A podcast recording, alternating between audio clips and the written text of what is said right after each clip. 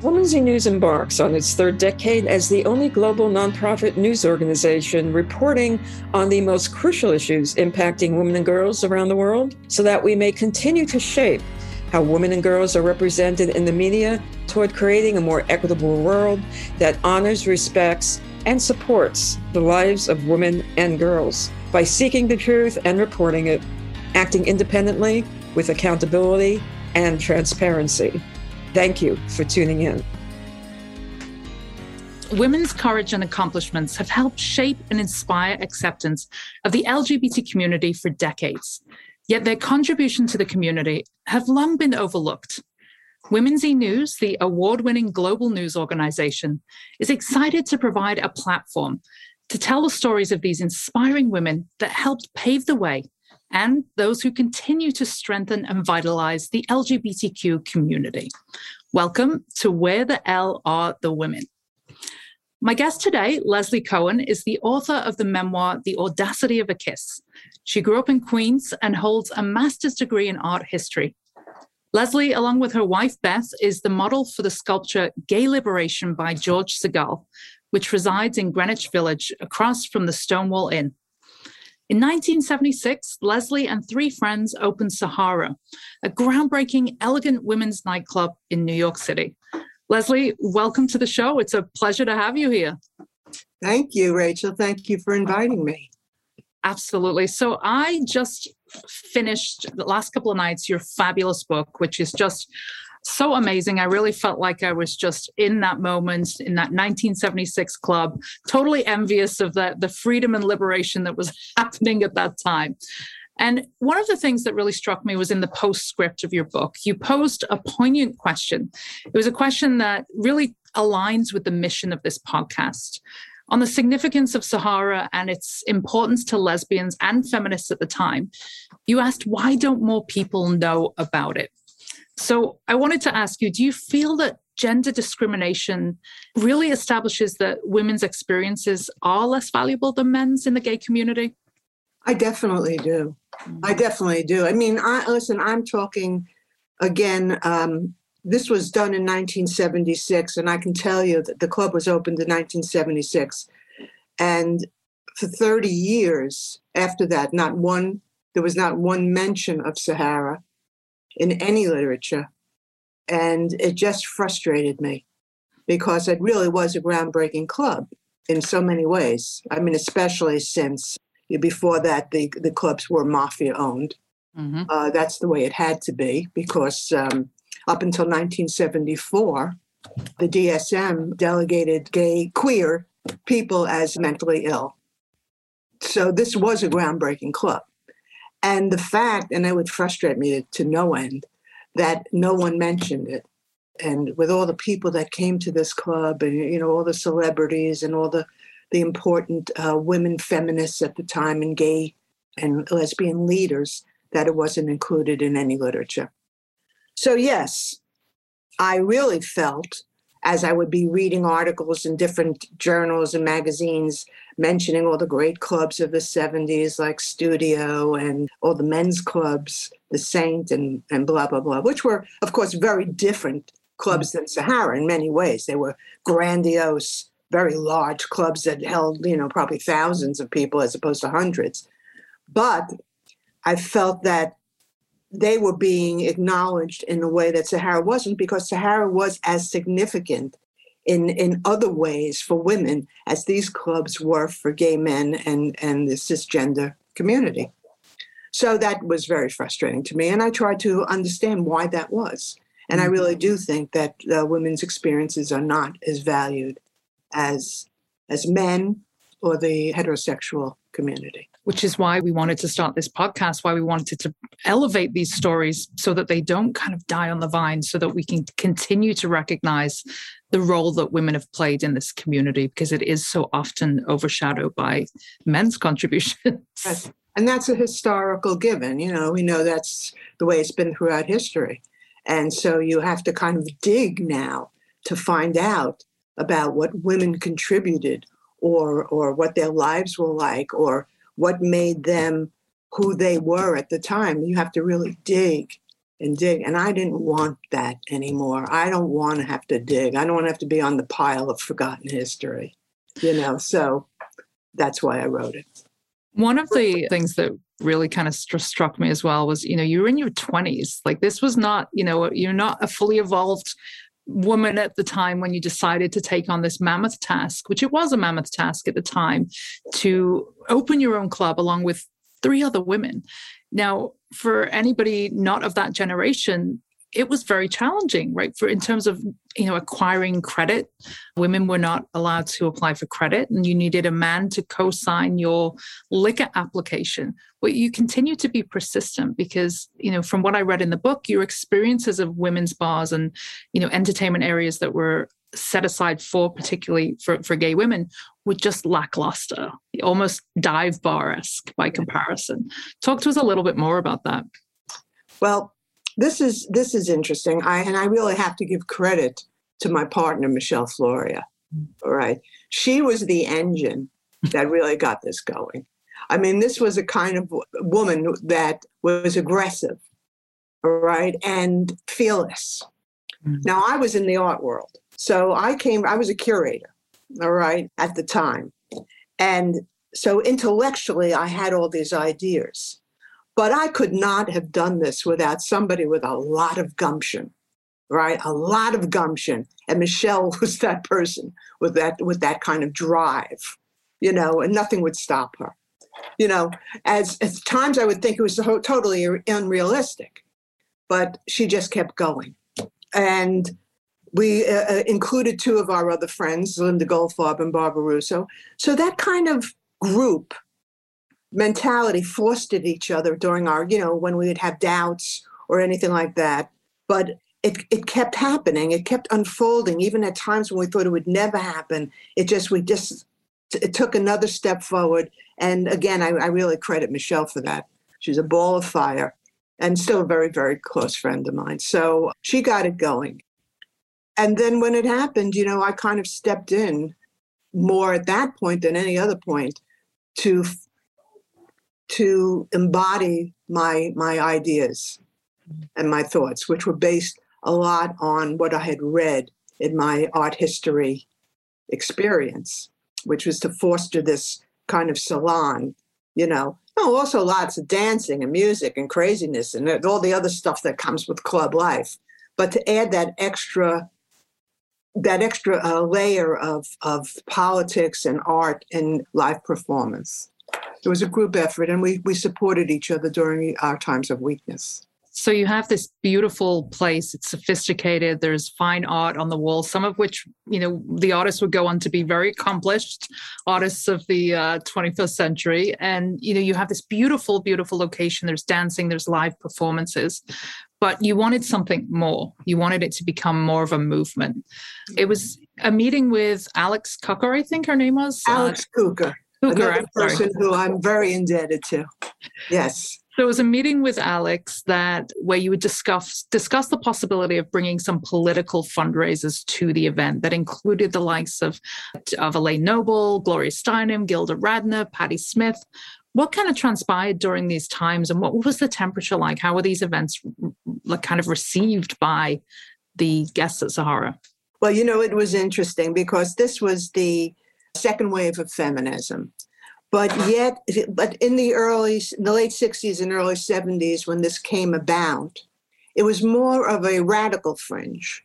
You know, there were moderates, of course, like Gloria and Betty Friedan, but it was also, you know, the radical fringe that got a lot of attention and oftentimes negative attention, you know, as man haters or whatever. But we wanted to bring the ideas into a into our into a more broad broadened audience, and by bringing these political people into the club and doing these benefits, we were able to expand the audience to women who may not have been totally cognizant of what was going on, but in in, in their hearts and souls felt the the camaraderie with feminist ideas.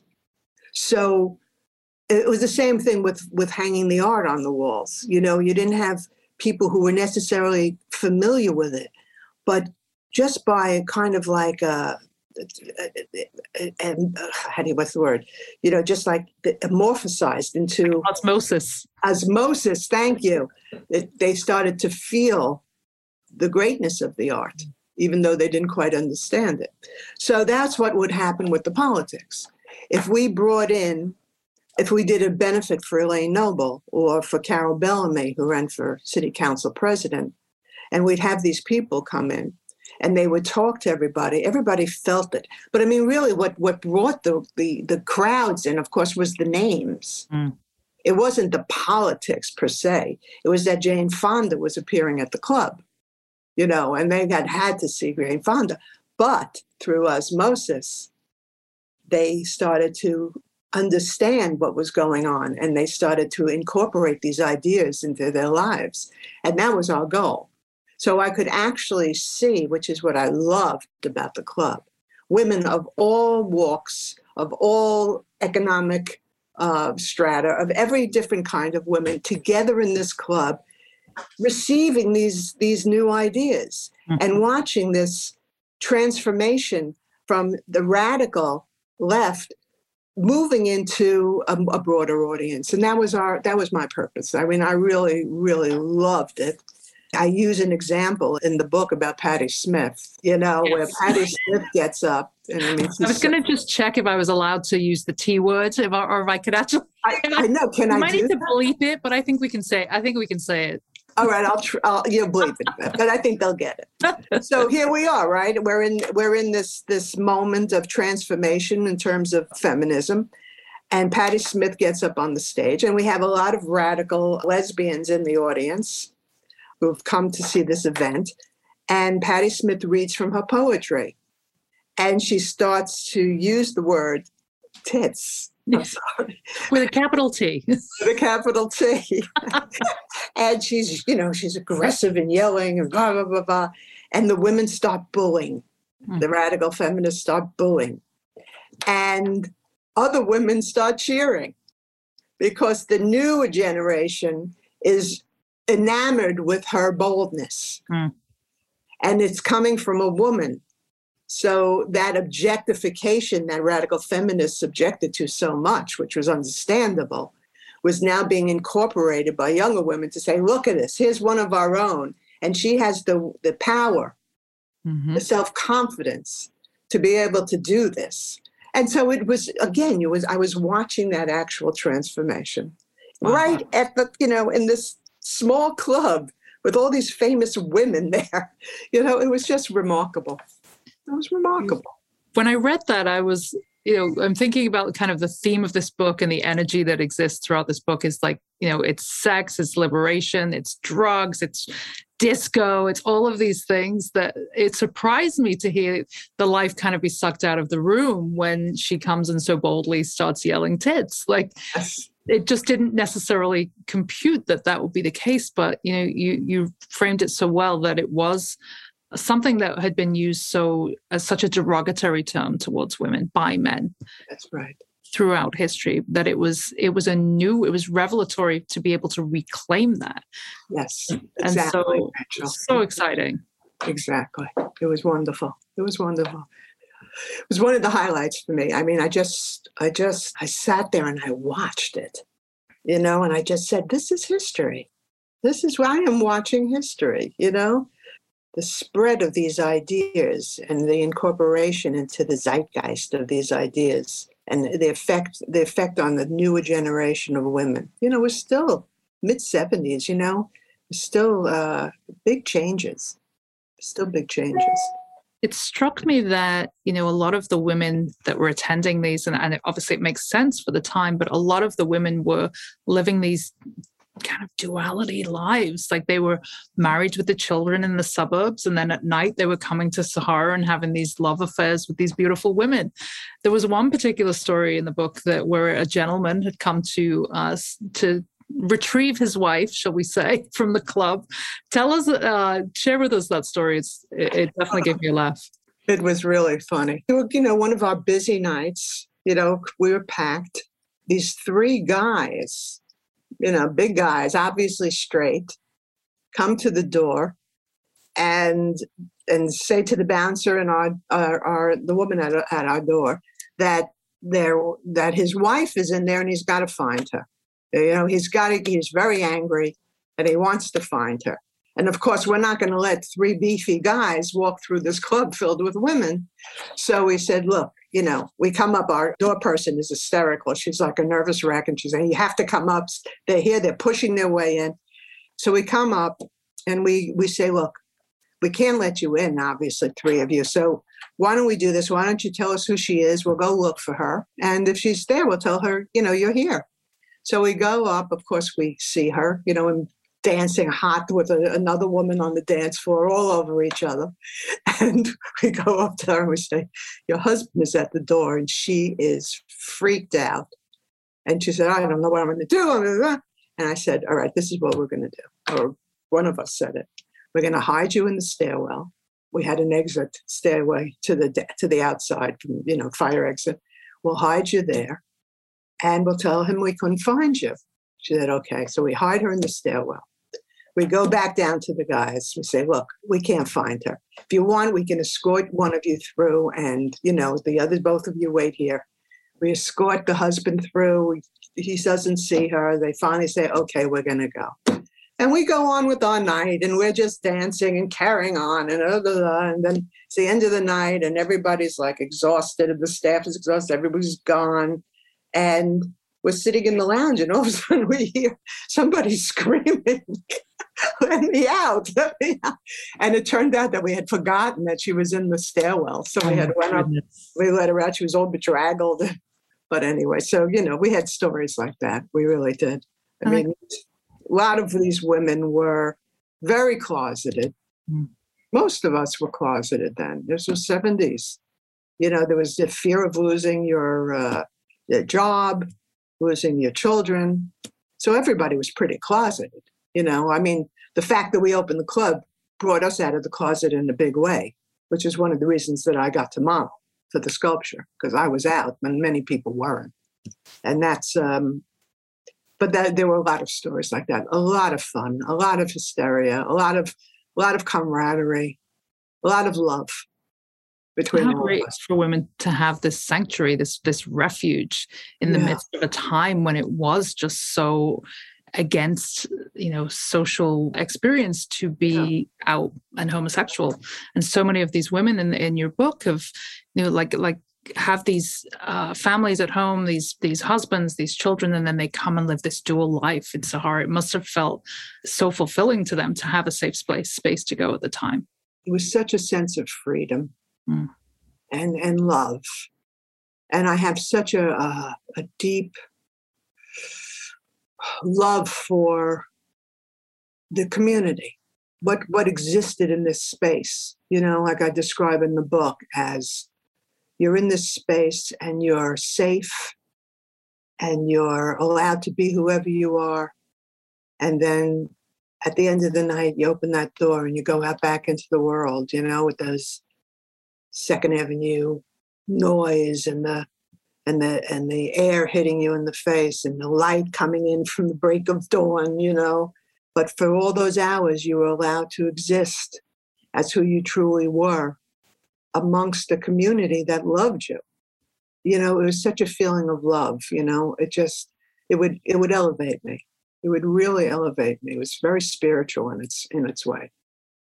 So in the eighties, we went on to have approximately two hundred lesbian bars in the United States. Now, in twenty twenty-one, there's only fifteen left. You know, in many ways, that's because we're no longer deemed a fringe group. You know, we're no longer outsiders. But with this, do we lose our ability to inspire change and to push for the continued feminist and L G B T Q rights that matter so deeply?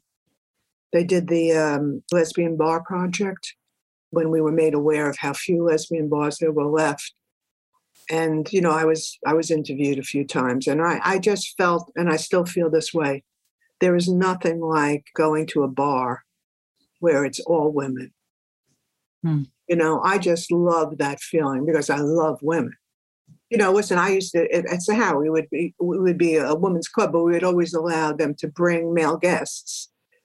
Especially if they were uh, gay guys, You know, with straight men, I was a little more cautious because I didn't want that sexual innuendo in any way, you know, any kind of threat to them, to women. But to have an all-women space, I mean, it's just a feeling that, first of all, I, I don't understand how women could not want that. Hmm. I mean, don't you want to go to a place, and I'm talking, you know, in terms of cruising, don't you want to go to a place where you know who you're, you're cruising and that, you know, you know what you're getting or you're not getting? I mean, I mean, I don't understand. You want to dance, you want to hold, you want to party, you want to be with the other women. So I, I just don't get that on, a, you know, on that whole, I mean, listen, so much about the club is meeting up and, and, and connecting sexually with another woman if you can, eventually or whatever. So, you know, I, I just, the need for community to me is just, you know, I can't imagine why there not being uh, lesbian clubs, mm. you know, or, or women clubs. You know, we always considered, I always considered Sahara Club for women. I was very much a feminist, even more than I was, I would say, a, uh, a fighter for uh, gay and lesbian rights. I, I really felt that it, we, women were all welcome at the club. And, you know, of course, the majority were um, lesbians, but As you, as we could see from the benefits and stuff, a lot of straight women took advantage of it. So, and that's what I wanted. You talked about Sahara existing at that intersection of gay liberation and feminism, but initially lesbians were rejected by, you know, a lot of the feminist movements, especially the National Organization of Women, calling lesbians lavender menaces. Yes. do you, yes. do you believe, which is awful, it's so loaded. But do you believe that Sahara's mere existence helped to kind of uh, ass- assimilate that wave of feminist concepts? Yeah, I, you know, Rachel, I think that when new movements start, and this is a controversial statement, I know, when new movements start, they want to distance themselves from what they consider the radical. Mm. And it happens every time there's a new movement. So, you know, um, Betty Friedan, you know, who is one of the founders of NOW and, you know, wrote that her classic book in nineteen sixty-seven, felt that lesbians were a, a detriment to the uh, acceptance of feminism on a broad scale. That the, you know, maybe because of the radical lesbians, they would, that the the public, the broad public who was who they were trying to win over would say, hey, you know, these are man haters. I'm not supporting this. You know, this happens over and over again. But as time progresses and and it, and these these ideas become more acceptable, the radicals, what we began as the radicals, who are always the forefront of all of these movements, integrate with the broader movement. So here we have, for an example, Betty Friedan creating this idea of the lavender menace, and then coming to Sahara to appear for these benefits. Mm-hmm. And it was only a few months later that at the um, National Women's Conference, I think it was like two months after she was at Sahara, that she apologized for calling lesbians the lavender menace and fully accepted them into the women's movement. I mean, it was these lesbians who were at the forefront at the beginning of feminism. So this happens over and over again.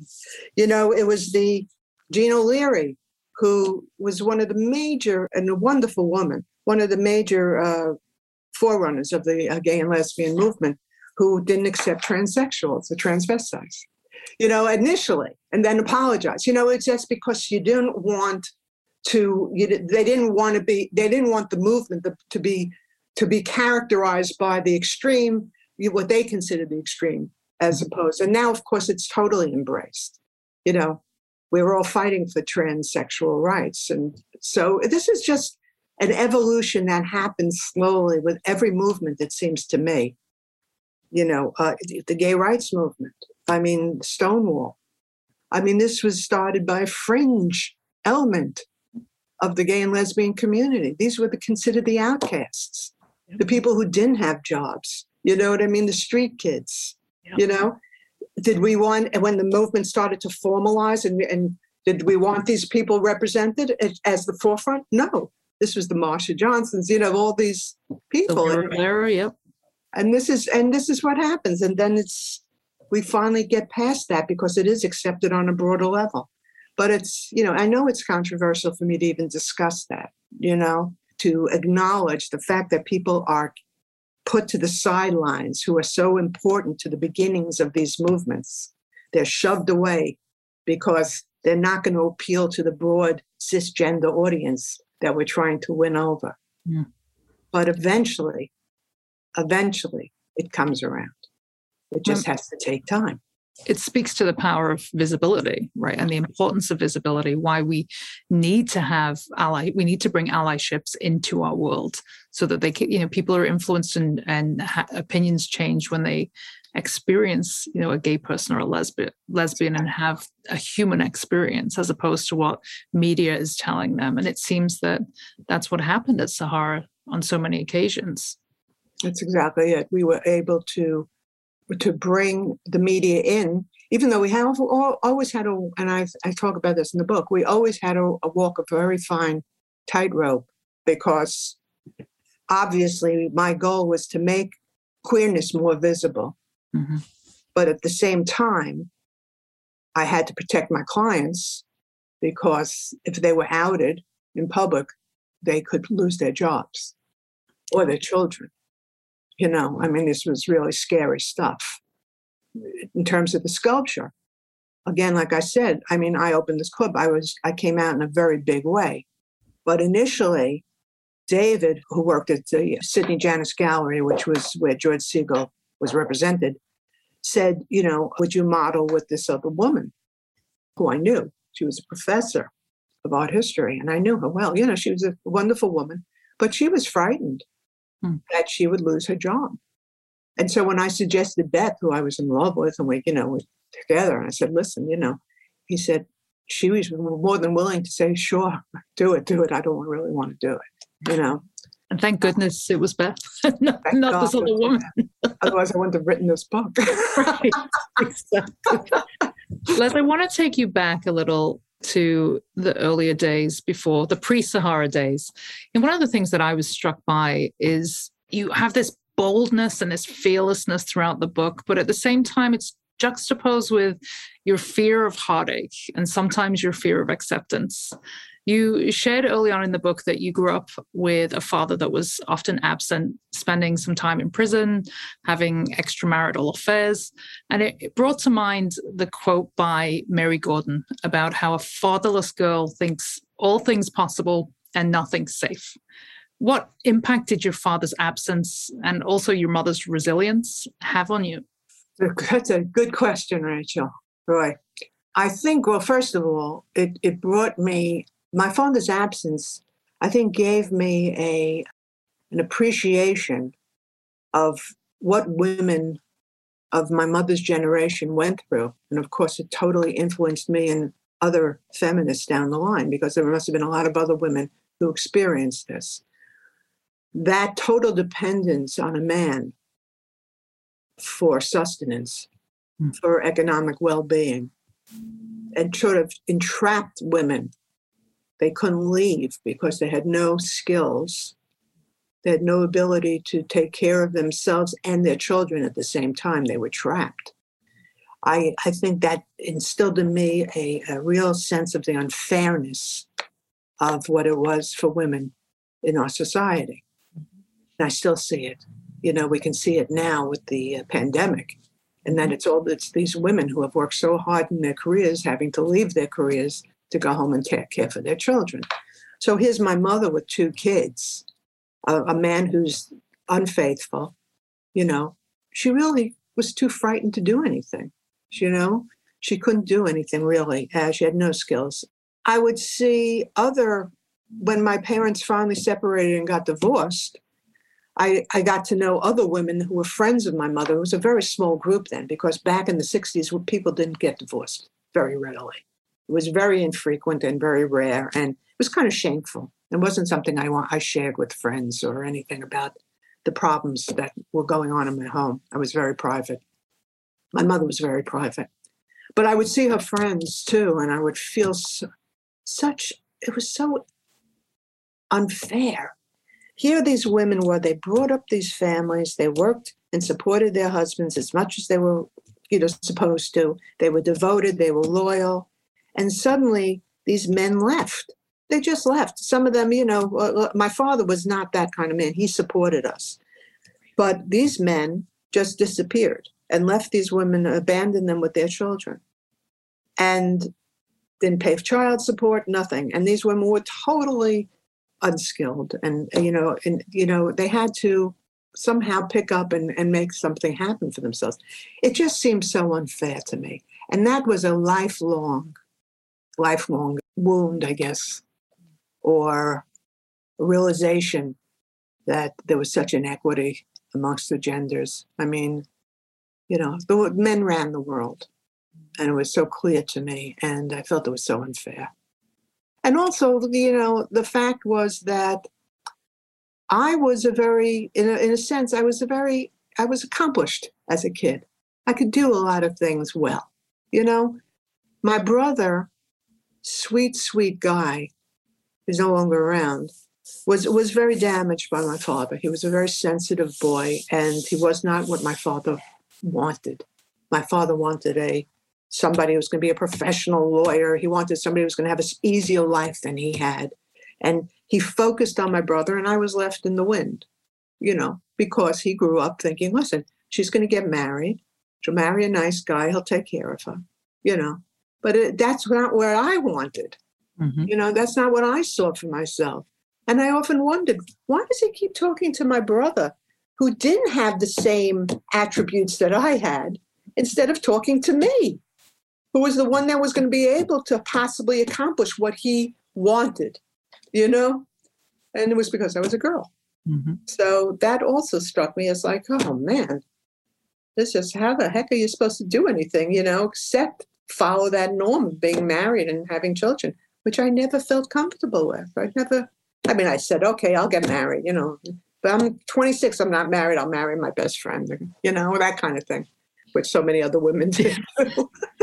So, you know, that kind of stuff had a long-term effect on my sensibility about, you know, gender inequality. When you were trying to accommodate yourself within the perception of how women should move around the world and behave around men, you compared it to feeling like you were wearing an itchy wool sweater. And I really felt that. I really felt that that emotion, that metaphor, just it resonated on so many levels. And I, I appreciated the metaphors that you used throughout the book, the book, particularly the art-related ones. Another one that really stood out was you talked about a night where you had some breakthrough, shall we say, with recognition of your feelings towards women.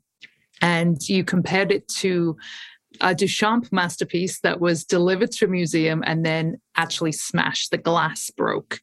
Uh, you used that metaphor uh, to articulate your first kind of self-discovery that you may be possibly attracted to women.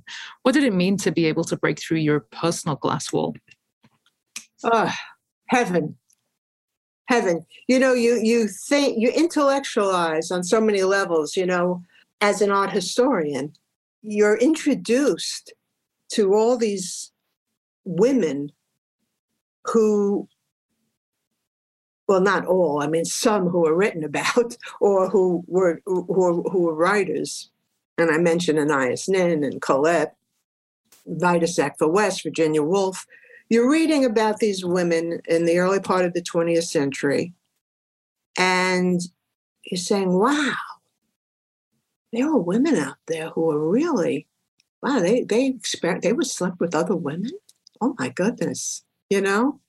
And within the context of the time, which was really, this was the early seventies, the late sixties, early seventies, when there was this kind of revolutionary atmosphere coming out of the sixties, you know, of free love, and we started to consider these ideas, at least a small, you know, a group of us who were, you know, studying these things and, and talking about it, and we're friends, and, and you start talking about bisexuality and, you know, but it's theory, it's theory. And then you say to yourself one day when something like there's a possibility that somebody comes onto you, another woman, and you say, well, why is it theory? Why don't I do this? I mean, gee, Colette did it. I mean, wow. I mean, these fabulous women, why can't I just let it go? You know, why can't I just do it? And you do it. And suddenly you become something other than what you've always conceived yourself to be. You become the possibility of, of being unusual. Mm. The beauty of being unusual, the beauty of being different, the beauty of being daring, the beauty of being possibly an artist, you know? And that's something that if it inherently with me, whether I was an artist or not, that's who I always wanted to be, you know, in my deepest soul, regardless of the fact that I didn't have the talents, but that's what I wanted. So it was a sense of freedom, breaking down boundaries of like, finally, I'm free.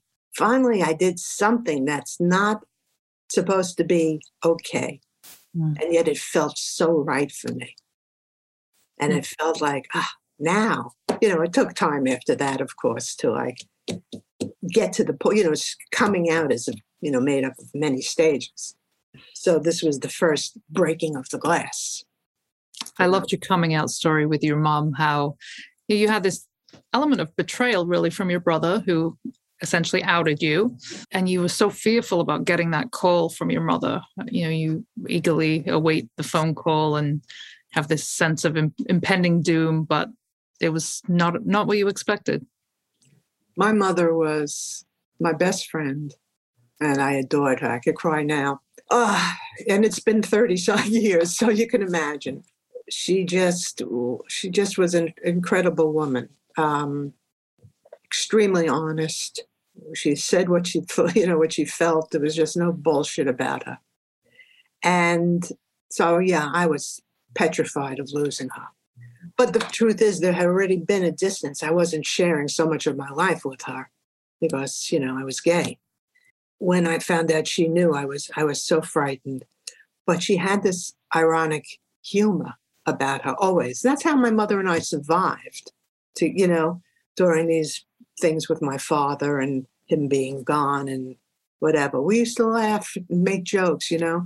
There was a song called Daddy's Home. I don't know if you were, he used to go, Daddy's home. We would always sing that because he was never home. You know? So um, this was the, the fun that we had together. So, you know, there she gets on the phone. She said, so I heard the good news. You know? So I heard the good news. So, you know, and it just cracked me up because she was just funny. And that was it, you know. Yeah, listen, yes, she always said, look, I wish you were, you know, I would have liked you to be straight because I want to make sure you're taken care of, mm-hmm. which is ironic in itself since, you know, she was straight. Look what happened with her, you know, and with a lot of the men that, that abandoned their wives or children. But she was fine. And, you know, she she loved Beth. She was very much a part of our lives. So while you were busy carving out a place for women to live, love, and liberate, you yourself were also falling madly in love with wonderful Beth, yes. your partner of forty-five years. Now, your love your love story actually spans five decades, almost six. So tell us about you and Beth. Tell us about a little bit about your love story and what your secret to five decades of marriage is. Mm. I uh, met Beth my freshman year in college in Buffalo State. She was the first person I met, the first freshman I met, which was so crazy. She was absolutely magnificent looking. She was just a beautiful woman. Everybody, you know, everybody was lo- would look at her. I mean, she was just gorgeous. You know, you couldn't help but be taken aback when you, you know, when you saw her. And so we met and we became friends that freshman year. Uh, we both loved jazz. We both loved dancing. And so we would meet and dance and carry on and blah, blah, blah, blah. But, you know, again, never thought there was, I was, I was basically, I didn't know what I was sexually. I certainly wasn't uh, in any, any headspace where I could admit to being gay. I mean, that was just not something you would admit to in nineteen sixty-five. You know, it was, you'd be filled with shame and, and, and just totally ostracized if that's who you were. So that was not going to be something that I was going to even entertain. But, you know, I think a lot of my sexuality came out in dancing. That's how I expressed myself. Bethy and I just had something. It was it was undefined because we couldn't define it. It definitely was an attraction for each other. But who knew? You know, I didn't know the words. I didn't know how, what how to how to explain what was going on between us. But she, at the time, she wanted all my attention. And it was very unusual because I was very social. I was getting away from my family and, and, and the agony of my of, of that conflict in my home. And I was just wanted to party and fly and carry on. And I was always in trouble. You know, I was always getting in trouble. And she was like kind of like meek and, and you know, didn't want to. But I just made crazy things with her. We, we carried on. But she wanted my attention. And it kind of kept me, I felt locked in. And she was obsessed with this guy who she had been with since the age of twelve. And it just kept going on and on. And every time we talked. And finally, I said to myself, I, I have to move away from her because I want to I want to have a good time. I want to be happy. I don't want to be. And she was very depressed. So we kind of separated. And then she, in our sophomore year, I went off to Europe to study in Italy. And when I came back, she had transferred to back to New York, to Hofstra, to be with her, the guy that she had left. And eventually she married him. We didn't see each other for eleven years. We ran into each other very briefly, which was so peculiar, at a Morgana King concert. Now, Morgana King was a jazz singer. And the fact that, like, I don't know, is whenever it was at Lincoln Center, I was with Michelle, who I was living with at the time, and she was with uh, this guy, Stephen. After she divorced Lance, she was living with a, a guy, Stephen.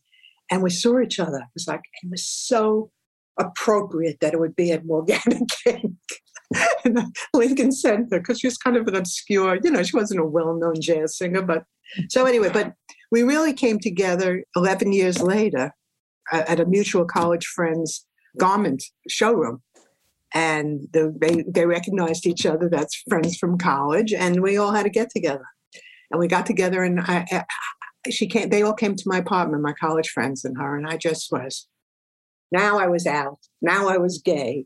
Now it was like maybe a month before I was going to open Sahara. She was with this guy, Stephen, and there was nobody in that room but her and me. It was so strong, the connection. It had never changed. It was always that way. But now I understood it. Whereas before I didn't. This was nineteen seventy-six. And long story short, she moved to Woodstock with Stephen, and I went up to visit her with my lover at the time. And uh, she came to the opening of Sahara with my college friends. You know, we all danced and had, and I said, "Oh my God, I'm in love with this woman." But you know, she's straight, so forget it. And but anyway, we ended up being together. She um, eventually left Stephen, and that's what happened. forty-five years later. forty-five years later. It, love for the ages. Yeah, crazy, crazy for her. Um, yeah, she's she's my she's my angel. She's my devoted, loyal friend, and uh, there's just uh, it's it's been really a wonderful ride. It's been a wonderful ride, which is another reason I wrote the book, so that people know that they can have a wonderful ride. Mm. You know, there are young people out there who think their lives are coming to an end because they just, they realize they're gay. Mm. But that's not, that's not the way it's, it is. And it doesn't have to be. Just hang in there, hang in there. You'll find your way. And, and there's a lot of joy. There's a lot of joy in, in being queer. Yep. A lot of fun. I'll second that. A lot that. Of love. So in nineteen seventy-nine, the artist George Segal was commissioned to create a Gay Liberation public art sculpture to commemorate the Stonewall riots. And you and Beth were the models for the sculpture. And you know, these sculptures have become iconic. They are visited by millions. Celebrities have taken photographs with them. But it wasn't until ninety-two that the sculptures were actually unveiled, because there were quite a few challenges along the way. Can you share a little bit about what, what you went through during that time, and perhaps fill our, our listeners in on the uh, grotesque stereotypes? I know, that was funny. We posed in nineteen seventy-nine Uh, it was so interesting because it was only a few weeks before Sahara was closed. So I always wonder if it was fate, you know, it's like a, you know, I'm going to take Sahara, but we're going to give you this. You know what I mean? I was friends because I had been in the art world with David Boyce, who worked at Sidney Janis.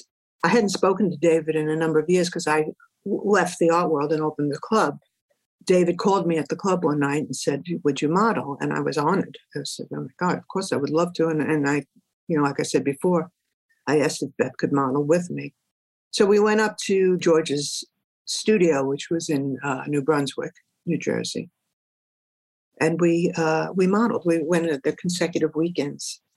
And then it just, nothing happened. Year after year after year, nothing was happening. And we started to see that there was, of course, objections from the certain people in the uh, community, in the village, you know, not in my backyard kind of thing. It was still a pretty homophobic society. There was a, a group of, of gay activists who also were not happy with the idea that it didn't represent literally the uprising at Stonewall.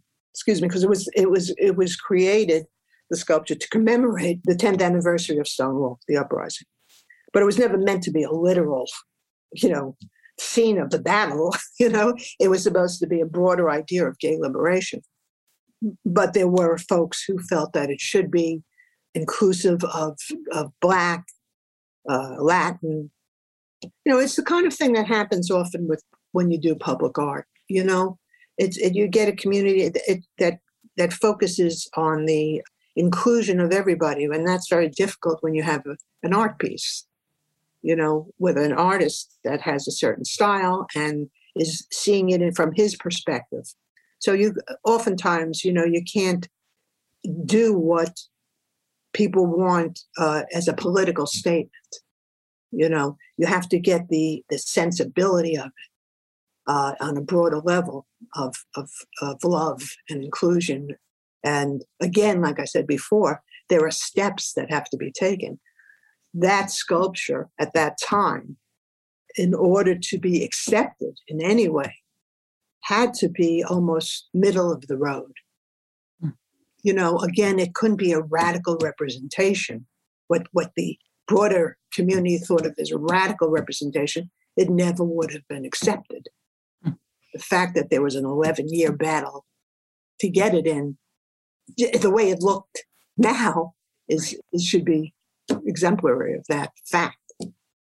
So I think the sculpture is a beautiful sculpture, and I think it had says so much, and it it and I'm so happy it finally did get in. But there was a lot of of that kind of combativeness, and uh, I remember when we went to this hearing, which is in the book, and they had somebody had written about us and called us grotesque stereotypes, which was the furthest thing from the truth. You know, I mean, they were thinking of, you know, the grotesque stereotypes are very butch, which, you know, I'm I'm not ashamed to say I'm kind of butch, but you know, but Beth certainly was not. And, you know, David and, and the other guy also was, was not typical stereotypes, uh, but they called us grotesque stereotypes. So we came to the hearing wearing T-shirts that said grotesque stereotypes. And, every, and then, you know, I got up and gave my little speech and said we are the grotesque stereotypes referred to in the New York Times article, and everybody cracked up laughing, and you know. But it was it was something. And then finally, finally, I got the call. It was two weeks before we were moving out of New York to Miami, because I became a lawyer and I got a job offer in Miami, that the sculpture was finally going to be unveiled. And we all went to the unveiling. Um, and we had a ball. And David Dinkins was there, and there's a whole other story which I won't share. I read it. Okay. Folks, you have to read the book for this X-rated. That's uh, right. This story. Is the X-rated. That's in the, uh, the in the outtakes. You can read, read Leslie's book for that story. It involves the subway. That's all I'm going to say. I love it. Anyway, you know, so because of that, gentlemen, we were like, became, you know, I mean, David Dinkins and we were just hanging out, and, and you know, it was a, it was a wonderful celebration. And my mother came, and, you know, she kept yelling, "I'm the mother, I'm the mother." That really moved me when when I read that, you know, thinking about your mother's journey and thinking about what you've shared with me today, you know, how she could never leave, right? She could never have that courage. She might have the courage, but it was so yeah. not a possibility for women of that time. Yeah. And for how supportive she was of yeah. you when you came out, how loving. Love and to it. Then support your, your relationship with Beth. My and mother also had this side that was very unconventional. Mm. She loved shocking people. This was something she just loved to do. You know, she was very mischievous. Her and her sisters, who I adored, the three of them, were very mischievous. I mean, they just, you know, they grew up in this time where you just, you got married, you had kids, you depended on your husband. But they were so mischievous and so filled with life and love, you know. But anyway, that's my mom. Yeah. To to stand there in that moment when those sculptures are being unveiled, and it's this poignant day, and you have your, you know, your lover of many decades, your mother accepting you, and knowing that your life and love is essentially memorialized forever outside this this historic monument. How does that feel? Oh, I'll tell you, it's grown with time. You know, it's kind of like at first you just don't realize the impact. You know, you kind of understand it in, in, in a certain way, but not in an actual real way. And with, with time, it starts to become realer and realer. And, and you all of a sudden, like, see, you go to, the, you know, when we go to New York, we haven't been to New York because of the pandemic in a couple of years. But anytime we go and we go to the sculpture, we walk by and we sit there and we go, I can't believe this. This is insane. It's beyond our imagination. And then if you tell anybody, you know, if we go and we say to anybody that we were the models, they, they go wild. They go wild, you know, with, with you know, it, it's just remarkable. And it's, again, I had to write the book. I had to, I had to let people know this is a love story. It's just not two strangers. These are two women that were lived their lives, and this is what we went through, and, and we're forty-five years into it, you know? Amazing. Yeah. Leslie. fifty-six. Yeah. Well, thank you, Leslie, for the work that you did, for oh. the hearts and minds that you influenced. You truly helped pave the way for women like me to live in a world where it's a little bit more okay to be gay. And, you know, we have a long way to go, but we hope by continuing to tell these stories and, you know, that we get to kind of preserve the massive contributions that women like you have made to this community so that they won't be forgotten. Leslie's book is out now, folks. Go check it out. All right. This has been Where the L Are the Women, folks. Thank you so much for listening. Thank you for tuning in to the Women's eNews podcast. If you like what you've heard, please subscribe. And to learn more about Women's eNews, please visit us at womens e news dot org. It's completely free to subscribe.